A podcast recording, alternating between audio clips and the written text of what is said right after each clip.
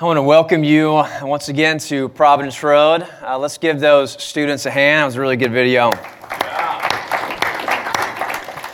If you are a guest with us, uh, hey, can you put those lights up a little bit? I like to see people.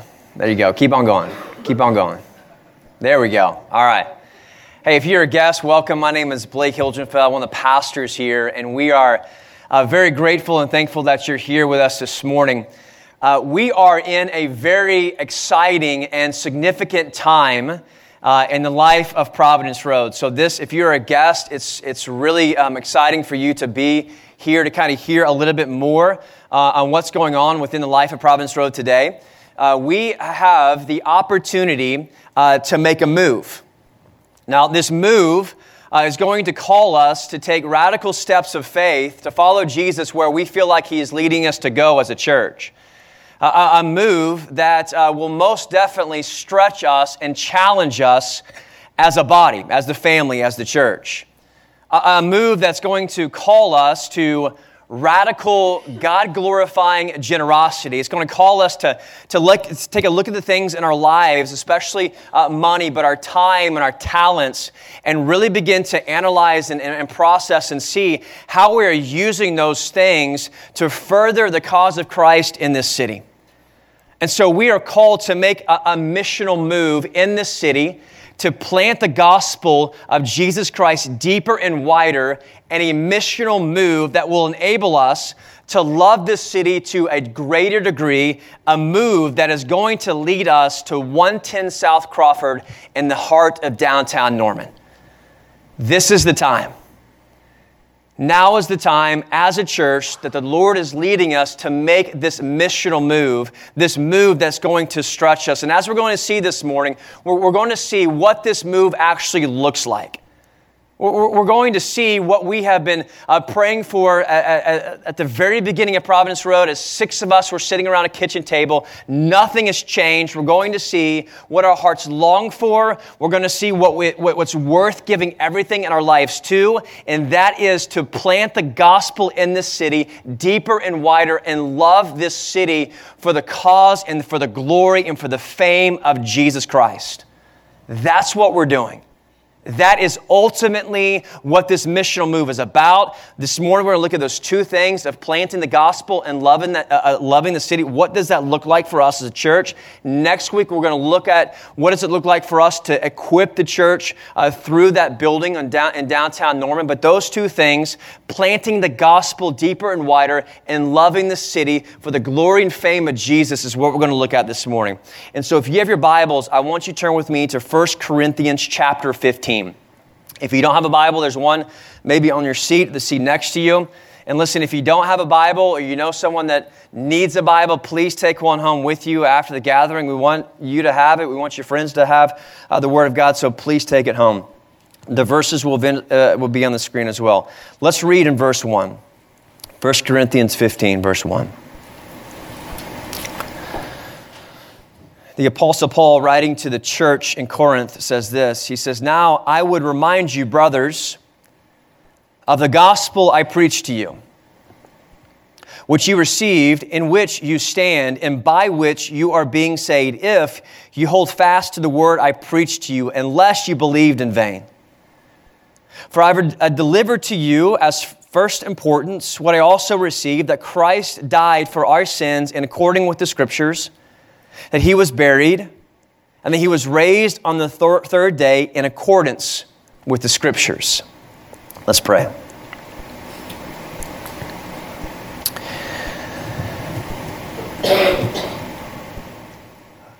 Father, we come before you this morning.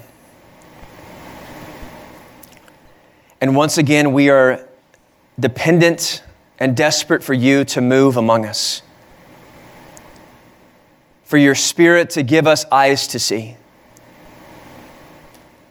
to see your greatness, to see your glory, to see the sin in our lives, to see how the work of your Son is sufficient for all things needed for our salvation and life with you and hope and joy and so, Father, we ask that through your Spirit and through your word, that you work powerfully among us to shine the light of the gospel of the glory of Christ in our hearts, that Jesus would be seen as the glorious Savior and King that He is, and that He will receive the worship and the honor that is rightly due His name. And we know that this will not happen unless your Spirit moves among us. So help us to submit to the authority of your word.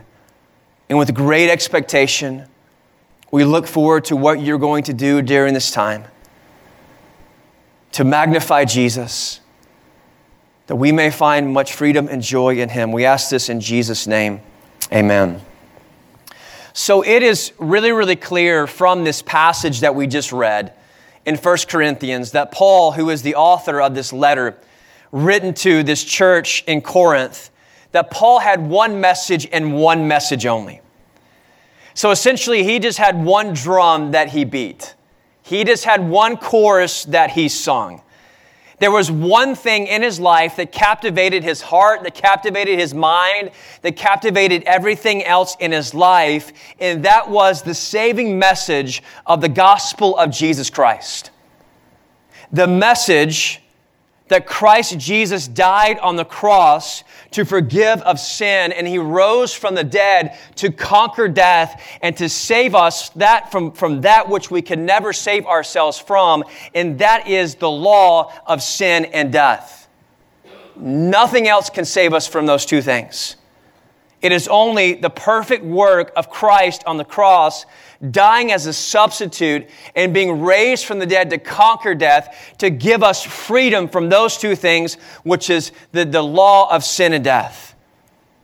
And so Paul was relentless, and he had never assumed that there was only one way to be forgiven of our sin and for ungodly human beings like you and me to be made right with God and reverse the curse of death. He never assumed he was relentless and reminding believers, reminding the church, reminding those outside of the church that eternal life with God and in his eternal kingdom is only through the, the sufficient work of Jesus Christ accomplished on behalf for sinners and ungodly, poor, helpless people like you and me. No matter where he went, no matter what he did, he never, ever, ever stopped proclaiming the message uh, of the good news of not what we can do for ourselves to save ourselves, but the magnificent and the marvelous and the scandalous news of what God has done for us through Jesus Christ to secure our salvation. And so, what Paul is doing right here is he's reminding the church never, ever, ever, ever forget this message. Don't assume it. Preach it. Remember it. Cling to it. Cling to the gospel because by it you are saved, and by it you are sustained, and by it you are secure in Christ, in the gospel, so long as you continue to believe and cling to this gospel. No matter what you do, church, don't assume it. Because if you do, you're going to run after another gospel. You're going to believe another gospel, which is no gospel at all, and it's going to be devastating to your soul. The gospel of Jesus Christ has to be of the first importance, Paul tells us.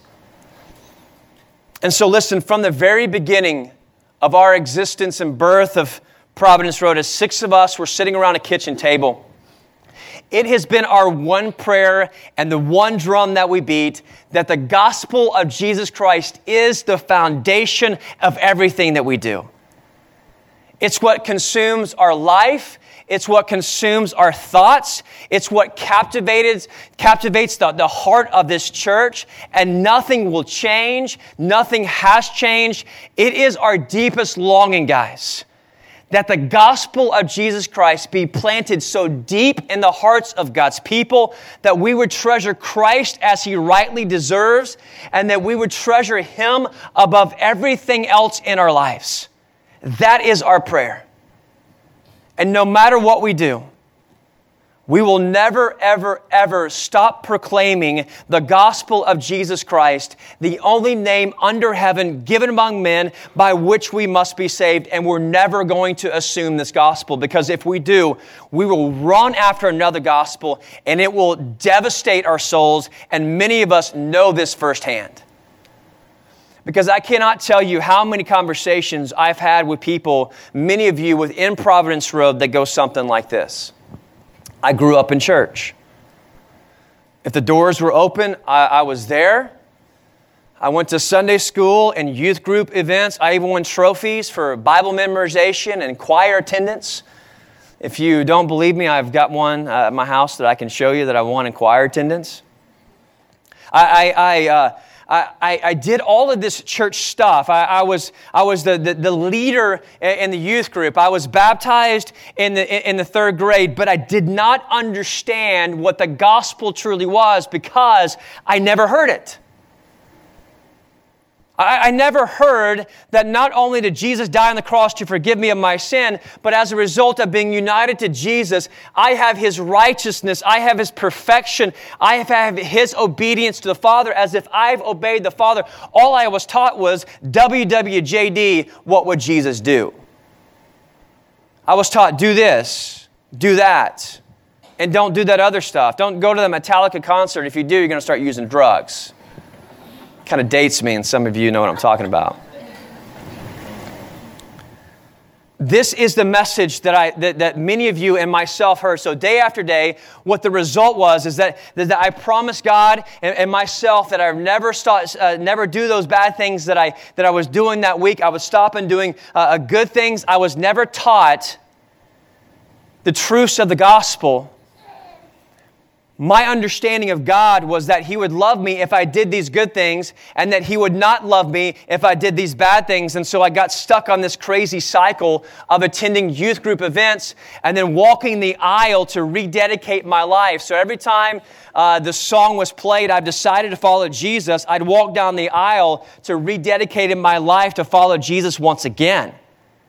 But after a while, I got tired of this religious performance treadmill never believing God would actually be pleased with me or that He would love me because I could never get my act together. I was never taught the gospel of actually how to deal with the guilt of never being able to measure up to God's standards. And I tried to clean myself up, but I always was feeling shameful because I always felt dirty because I could never truly clean myself up. And what happened? I lost interest in the church and the Jesus that it taught or assumed and I began to live however I wanted to live. Jesus was not even relevant. He wasn't even a, a, part of the story, other than just a good example for me to follow, but not a savior, not a king who came to rescue me. But as I started coming to Providence Road for the first time, I heard the gospel. How can this happen? I mean, how can you grow up in church and never hear the amazing gospel of God's grace? Unfortunately, it happens all the time. It happened to me. It's happened to many of you. It's happened to hundreds of people in this city. It happens when we stop preaching the gospel and we just assume the gospel.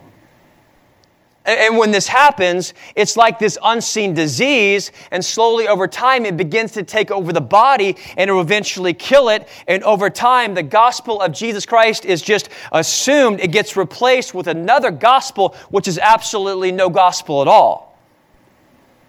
And in this city, the gospel of Jesus Christ has been replaced with a moralistic gospel which says that you are able to earn favor with God and justify yourselves before a holy and righteous God by your religious and moralistic behavior. And so, this false gospel teaches us that the cross of Jesus saves us from a past sin. But once you are saved, then you take matters in your own hands and you've got to clean yourself up in order for God to love you and for you to be accepted by Him. And so, we exchange the gospel of Christ's sufficiency for all things needed for our salvation for a gospel of self sufficiency for salvation. And when this happens, we begin to exalt ourselves by trying to maintain our right standing before God by our good behavior and religious accomplish, uh, accomplishments. And before you know it, we have a false gospel where you don't need Jesus anymore. All you have is yourself. And so the all sufficient saving work of Jesus accomplished on behalf of you and me is replaced with, with, with a five step process of self salvation.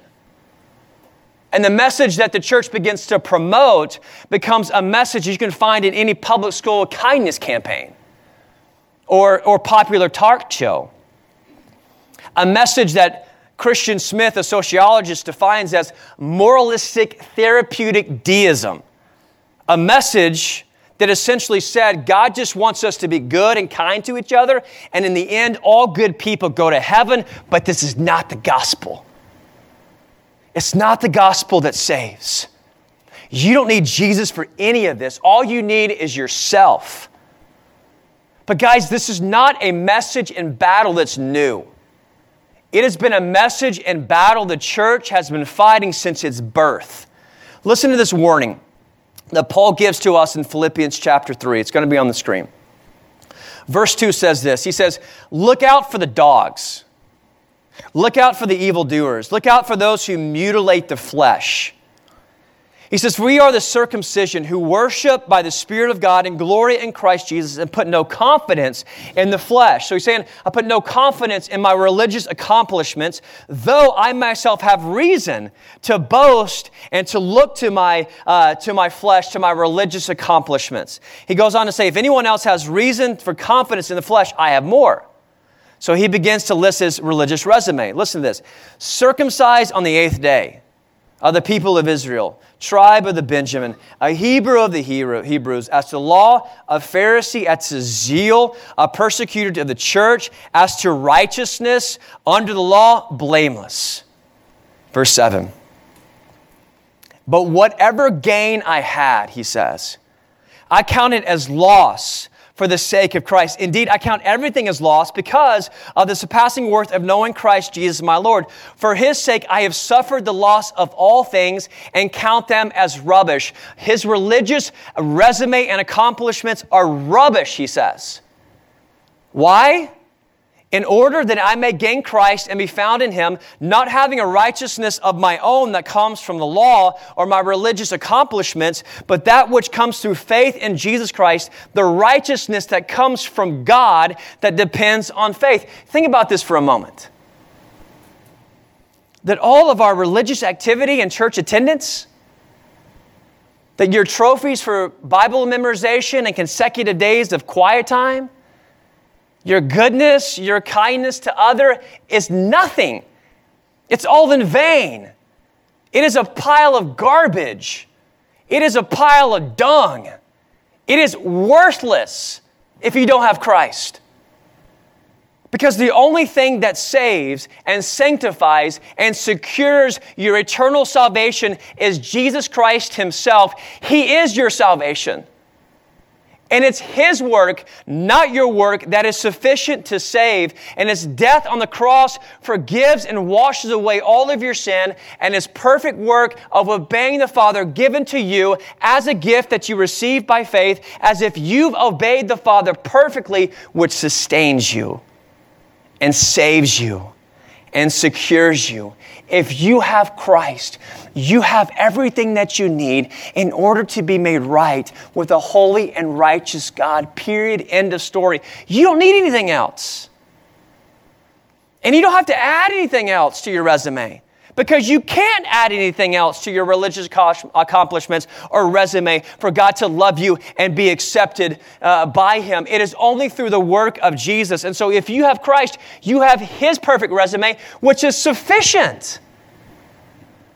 And as one author says this, he says, if you add or you subtract from the cross, even if you factor in biblically mandated uh, practices like prayer and evangelism, you actually rob God of his glory and Christ of his sufficiency. He goes on to say that Romans 1 8, or 8 1 says that there's no condemnation for those who are in Christ Jesus, not because of all the great things that you have done, but because Christ has set you free from the law of sin and death. Period in the story. So think about this. How can you and how can I find the freedom from the crushing weight of our past sin? Any of you still carry around the crushing weight of regrets of your past sin? How are you actually going to find freedom from your past sin?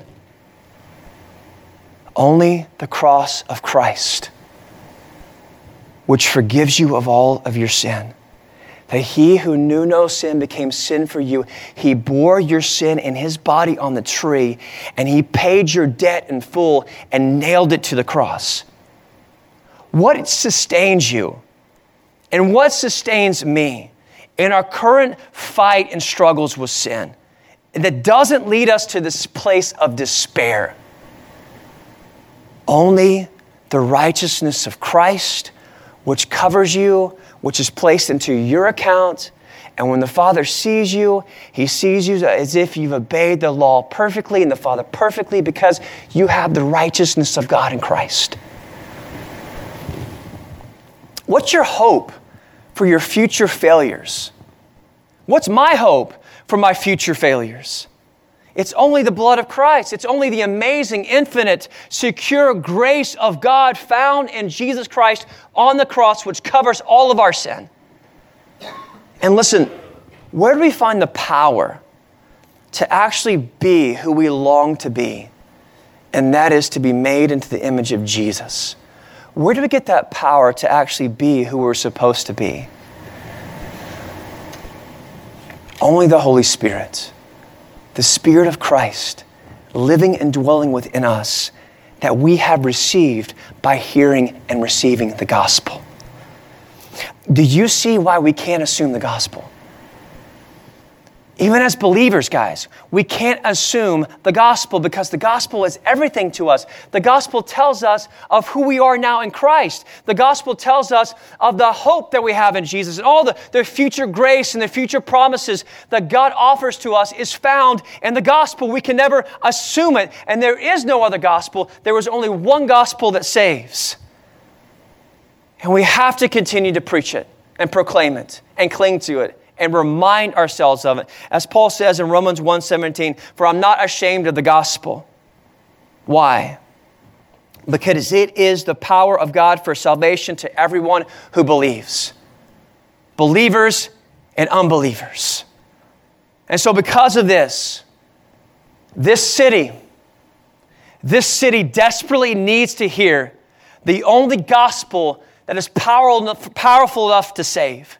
And so what this means is, is because of this, that 110 South Crawford will continue to be a place where people in the city will hear the saving message of the gospel of Jesus Christ. Nothing will change. And it's our prayer that hundreds and hundreds and hundreds of people will flock into 110 South Crawford to hear the saving message of Jesus Christ because here is the reality of this city. Let this truth sink in. Let it sink into the depths of our hearts and our souls and break us. Paul says in 2 Corinthians 4 3, he says, Even if our gospel is veiled, it is veiled only to those who are perishing. Verse 4. In their case, the God of this world, who is Satan, has blinded the minds of unbelievers to keep them from seeing the light of the gospel of Jesus Christ, who is the image of God. Do you see what he's saying? That as we sit here this morning, there are thousands and thousands and thousands of people in this city who are blinded and they are perishing. Do we care about this? Do our lives reflect that we care about this? That we care that thousands of people in this sea do not see the salvation that is offered freely by the all sufficient work of the infinite valuable Son of God, Jesus Christ. They don't see, they are blinded. And chances are there are some of you here this morning who are blinded and you do not see that Jesus is who he says he is, that he is the image of the invisible God, that Jesus Christ is the way, the truth, and life, and no one can come to the Father except through him. You do not see that Jesus Christ did not come into the world to condemn the world, but to save it. They don't see that Jesus is the mercy and the love of God, that Jesus loves the unlovable, that He desires the uh, undesirable, that He forgives the unforgivable, that He saves the, the, the unsavable. They don't see how Jesus, God Himself, came from the glory of heaven and He came on a rescue mission, not to condemn and judge the world, but to save it through His work that through his life and death that Jesus Christ is no ordinary human being. That Jesus is the perfect human being and he came to reveal the, the Father's glory and he came to live a perfect life that none of us have lived and he died a death on the cross to purchase salvation for all who submit to his kingship and lordship and trust in him. Oh, may the city May this city see the light of the gospel of the glory of Christ. They need it. Many of you need it. We all need to see it. And so imagine with me, guys, hundreds and hundreds of people in this city flocking to 110 South Crawford to hear this message, to hear this news, to hear the only message that saves the gospel of Jesus Christ. How that you would invite your neighbors and your friends and your coworkers into your homes and into 110 South Crawford to hear the most amazing news of the glorious God, the glorious Savior who came to rescue us and save us, even though we don't deserve it that Jesus would be seen as the greatest treasure that He is. This is our prayer. This is the one drum that we beat. This is the one song that we sing the gospel of Jesus Christ. Now, listen, there is a brochure on your seat that gives you a little bit more information on the missional move. And in that packet, in that brochure, you're going to find a card that asks you to write down three names of people that you can be praying for. That you can be praying on their behalf, that the Holy Spirit will, will shine the light of the gospel of the glory of Christ in their hearts. And so we encourage you to think about three people. And listen, if you're here this morning and you're not a Christian, and you've been invited by a friend, you may be thinking, did they just write my name down? It's a little awkward. But listen, I just want to be honest with you. I hope they did. Because if what you have heard and what God's word has said this morning is true, if Jesus is who he says he is, if Jesus is my only hope of salvation and your only hope of salvation, then it would be the most loving thing for your friend to do than to write your name down to pray for you. And the opposite is true too. That it would be the most unloving thing for your friend to do to not invite you here to hear this gospel message because this message is the most important and the most relevant message that you can ever hear in your entire life because it's the all sufficient work of this person named Jesus Christ is your only hope for freedom. Freedom from the guilt of your sin, freedom from the consequences of sin, which is death, which is eternal separation from God. Jesus Christ's work and your faith and trust in Him is your only hope to be freed from these things and have everlasting life with a great and magnificent and glorious God. Jesus is the way, Jesus is the truth. Jesus is the life, and no one come to the Father except through him. And he actually is the one that your heart has been longing for all of your life. Because you have been longing for a relationship with someone in this world, anyone, just give me anyone that has a relationship with someone that has an unconditional love and welcome and acceptance and true intimacy and true security and true hope and true uh, a person that you can truly trust. Someone who will never let you down. Someone who is always there for you. And that person is god himself jesus christ. And if you don't know him this morning He offers himself to you. He offers life to you. He offers light to you. He offers true salvation to you. He offers the gift of being able to enjoy him now and forever, all through his sufficient work accomplished in his life, death, and resurrection, the gospel of Jesus Christ. So if that's you, on God's behalf, I stand before you and I plead on God's behalf that you would turn to Christ. That you would turn from relying on anything else in your life to save you, to turn from your goodness and kindness and morality.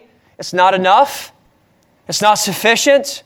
You need perfect kindness. You need perfect obedience. You need perfect righteousness because God is a perfect and holy and righteous God. And He offers you the gift of His own righteousness through Jesus to be made right with Him. It's yours. Receive it by faith and come to Him. This is our prayer for you. This is our prayer for the city. This is your only hope. This is my only hope. This is the only hope for this city is the gospel of Jesus Christ. And our desire and prayer in this missional move is to plant this gospel deeper and wider. Amen? Amen. And it's also our prayer to love this city, to love this city well, to be a light in this city as we love this city with our lives. Jesus says this Matthew 5, verse 14. He says, You are a light of the world. A city set on a hill cannot be hidden. Nor do people light a lamp and put it under a basket, but on a stand, and it gives light to all the house. In the same way, let your light shine before others, so they may see your good works and give glory to your Father who is in heaven. All right, so here's the deal Jesus calls us as his church, as followers of Jesus, to be a light in this city. So imagine or picture a lighthouse, which sole purpose is to shine a light in the darkness to guide one to safety. That's the purpose of a lighthouse, to shine the light in darkness to guide one to safety. And so the church of Jesus Christ, we guys, Providence Road, is to be a lighthouse in this city to guide those who are in darkness into the safety of God's love and grace that's found in the gospel of Jesus Christ. And so the way that we do this, is not only declaring the gospel with our lips, but we love and serve the city with our lives as He has loved and served us. And by doing so, what happens? The city then will see the goodness and kindness of our Heavenly Father. And as a result of that, He will be glorified as a result of how we love and serve this city and how they, they will worship Him as He brings them into the safety of the harbor of His amazing grace and love that's found in the gospel. But it's through us, it's through our lives. It's by the way in which we love this city. It's by the way in which we serve this city that they will see our good works and glorify our Father in heaven. So the question is do we desire for this city to see the greatness of our God? Do we desire for this city to see God for who He truly is? And all of His goodness, and all of His kindness, and all of His mercy, and love, and grace, and justness, and righteousness? Do we long for the city to see this? Is this our greatest desire? Listen, in this brochure that's on your seat, it, it, it, describes this new location that we're going to be in. And this new location puts us in the most d- dense and diverse part of the city for the purpose of shining the light of Jesus, of being this lighthouse.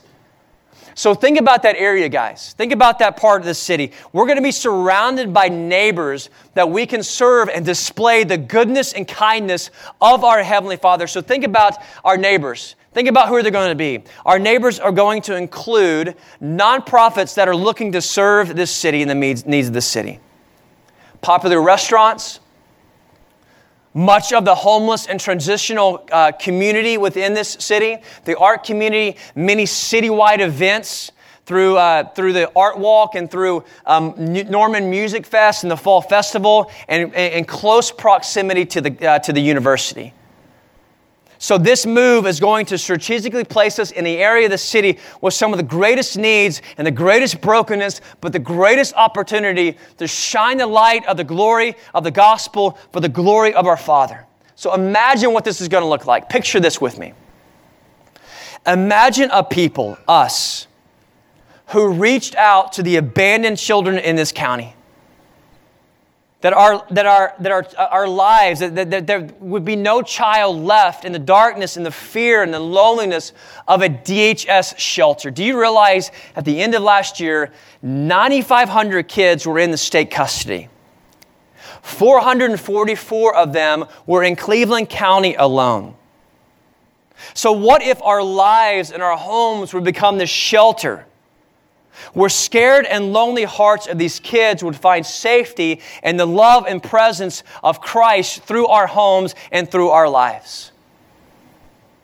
That 110 South Crawford would be this shelter for foster kids in this city to come and experience the safety of Christ's love and presence through our foster kids Christmas party, which we're going to throw again at the end of this year, and other events to serve the needs of foster kids in the city. That's what that building is going to be used for, to care for those kids and to serve organizations in this city through, through, uh, through um, trainings and through other events to serve them, that they can use that building uh, to continue the work of caring for the safety and the welfare of vulnerable children in this city. That's what that building is going to be used for.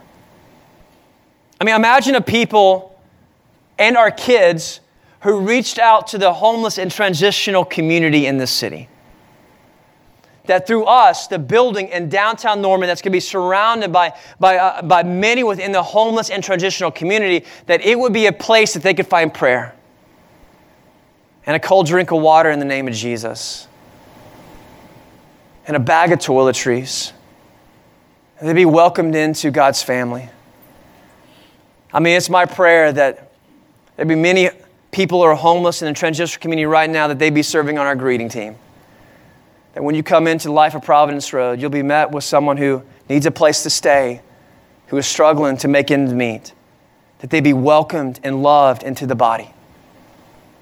I mean, uh, uh, imagine that the building in downtown Norman would be a place where we are surrounded and we, could, we, can, we can serve uh, the city through all these citywide events like the Norman Music Fest and through the Art Walk. That, that man, like after the years of like 10 and 20 years down the road, uh, that as people, uh, thousands of people are coming into that building, that, we that we are getting to know them and that we're spending time with them and that we love them and that we're pointing to the one who came to save.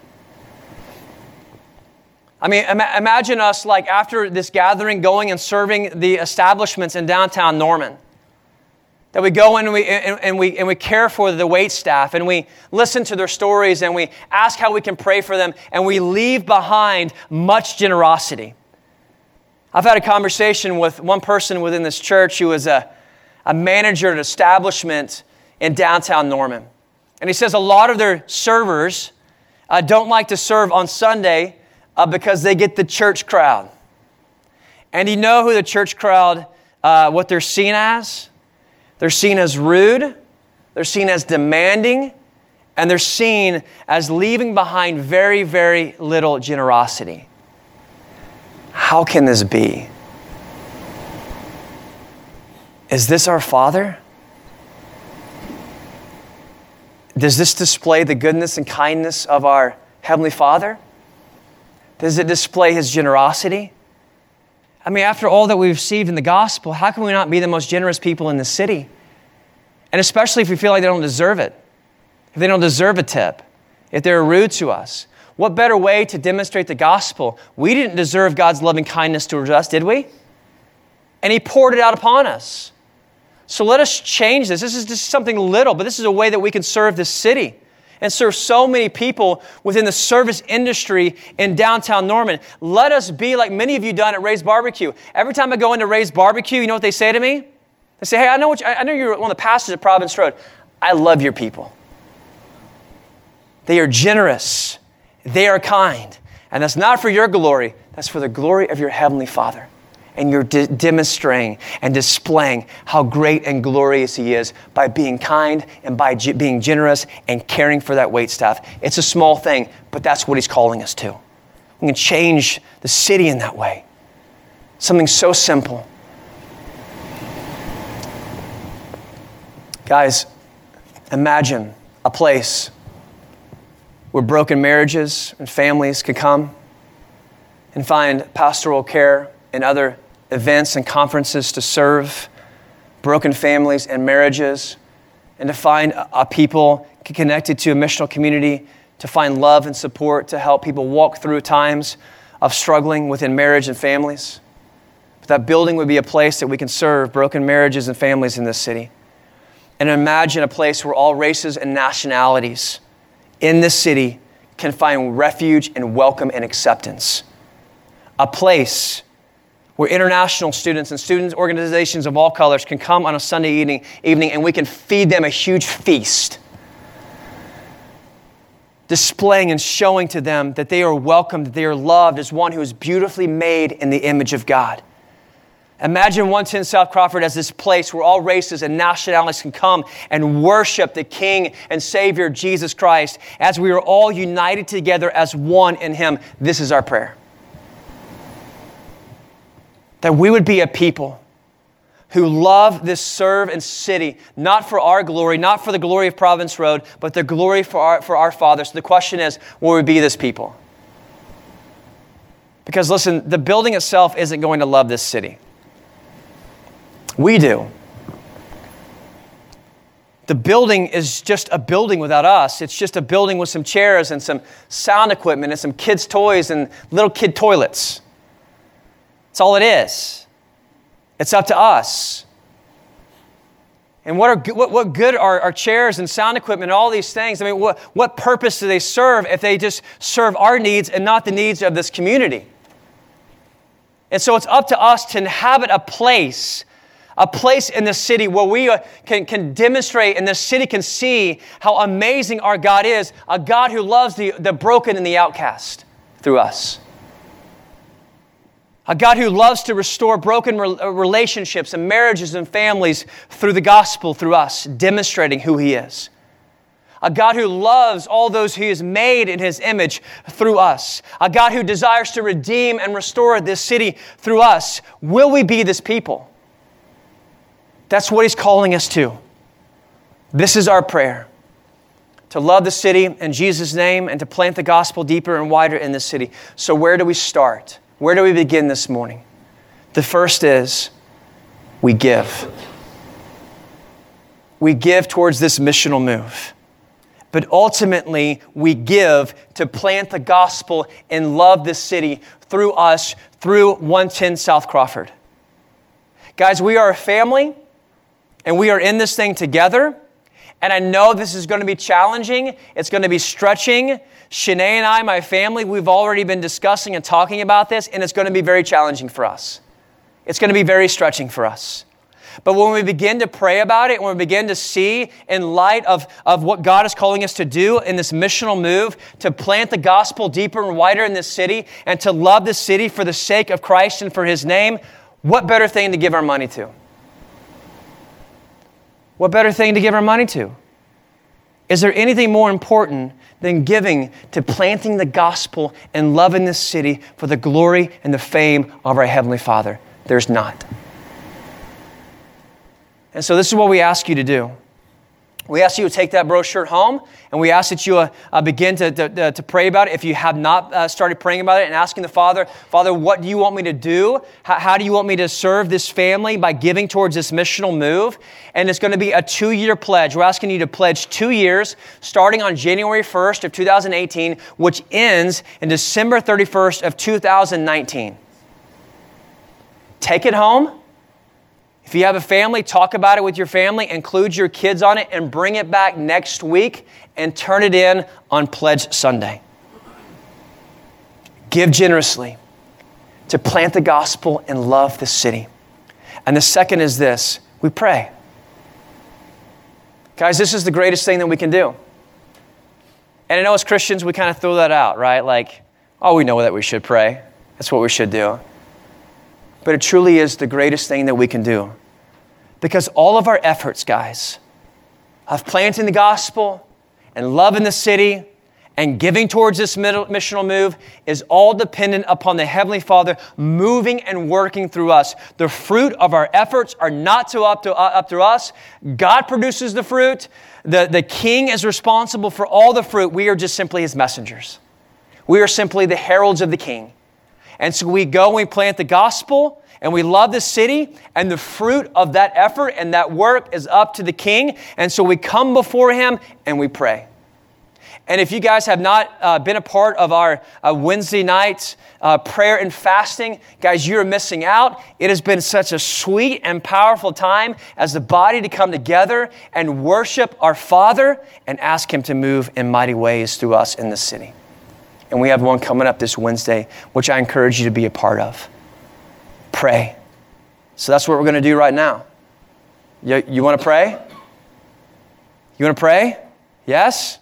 We're going to ask the Father right now that He would use 110 South Crawford not for the glory of Providence Road, but that He would use it for His glory. That 110 South Crawford would truly be a lighthouse in this city to shine the light of the gospel of Jesus Christ deeper and wider in this city. And that over the next 20 to 10 to 20 years, picture this. We're asking for this. That 110 South Crawford would be full, would overflow were spiritual blindfolds taken off as a result of hundreds and hundreds and hundreds of people in this city seeing the light of the gospel of the glory of Christ. God have mercy upon us. That God's grace be upon us as we make this missional move. Amen? Let's pray.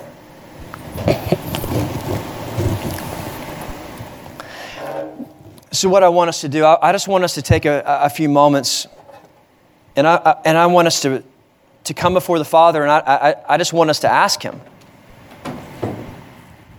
That we ask Him to continue to use this church and the church in this city to shine the light of the gospel of the glory of Christ in this city. That He would move through us in a, in, in, a mighty way as we make this missional move. That 110 South Crawford would be truly this lighthouse to serve and love the city for the sake of Jesus and His name. So, this is what I want us to do. If you feel led to pray, I want you to pray out loud right where you're, uh, right where you're at, and I want you to pray loudly and make it somewhat brief. But pray loudly, pray with boldness, don't be afraid. We are all for each other. And listen, if you're, if you're here and you're not a believer, you're, you're, you're uh, in Jesus, you're not a Christian, let this serve as a, as a picture of the desperation that we have to our great and glorious God that we are dependent upon to move in this city. And so think about the things that you've heard this morning as, as we pray and reflect on the God that you've heard about this morning. But as God's people, let's come before Him and let's pray. You with me? Let's pray. Whoever feels led to pray, pray. I love taking communion every week w- with you guys. It's a, it's a joy and it's an honor uh, as the body takes this every single time we gather together. And it's such a um, beautiful reminder, and that's why our Lord said to do it when we gather together. But it's such a, a beautiful reminder of our Father's loving kindness and His goodness and His grace and His mercy that He has shown us through the magnificent and all sufficient work of His Son, Jesus Christ. That upon the cross that Jesus' body was broken and His blood was shed. And his body is this, is this reminder to us of, of his life that, that he lived the perfect life that none of us have ever lived. And, and, and, the, and the blood just represents the shedding of his blood for us. That he bore his people's sin in his body and he was found guilty for their sin, for our sin. And he took our place. And so it's such a, an amazing time for us to, to reflect on that and to give praise to the all sufficient work of our Savior. Jesus, He is our salvation. He is all that we need. And that's what makes Him so glorious. That's what makes Him so amazing. And that's what makes our hearts leap with joy and love for the, for the greatness of our Savior and King because He is so great and glorious in the way in which He has provided everything that we need for salvation. He's amazing. He's an amazing King. He's an amazing Savior. And we have so much to be thankful for this morning, and we have so much to give praise to Him this morning because of the work that He's done for us and the person that He is. And so, if you are trusting in Christ this morning, if He is your only hope of salvation, if you're looking him, to Him to, to be your righteousness and to be your sanctification and be your security of salvation and be your hope, then I want you to spend some time and I just want you to praise Him and I want you to thank Him for the greatness of who He is and the greatness of what He's done for you. That you are secure in Him, that you stand in Him, that you, your salvation is secure because He's accomplished it for you and nothing can take it from you. So long as you cling to Him, He's faithful to you. So celebrate Him, worship Him, thank Him. Now, listen, if you're here this morning and you're looking to something else other than Jesus, maybe Jesus is just this good example for you. Maybe he was a good teacher, this person that lived uh, a few thousand years ago. Listen, Jesus Christ is the Savior and King. He conquered death and he is raised from the dead and he reigns over all things. He is the sovereign king that reigns over all governments, that reigns over all of our lives, that reigns over your life. And He invites you this morning to submit to His lordship and His reign over your life. He's a good King, and He promises you life and everlasting life and salvation with Him so long as you submit to His lordship and leadership and the work that He accomplished for you. Submit to Him. Humble yourself and come to Him. Cast yourself upon Him. For all those who cast themselves upon him and trust in him, he will be your salvation. He will be your king and follow him. That's the invitation to you. So receive that. Trust in him. Come to him. And if that's you, then come up and, and, and, and take the Lord's Supper. But that's not you. And you continue to think about it and think about who Jesus is. But I ask that you will stay where you're seated and reflect on the greatness of this person named Jesus. But for all who are in Him, or all who are trusting in Him, then come when you're ready and celebrate the Lord's Supper.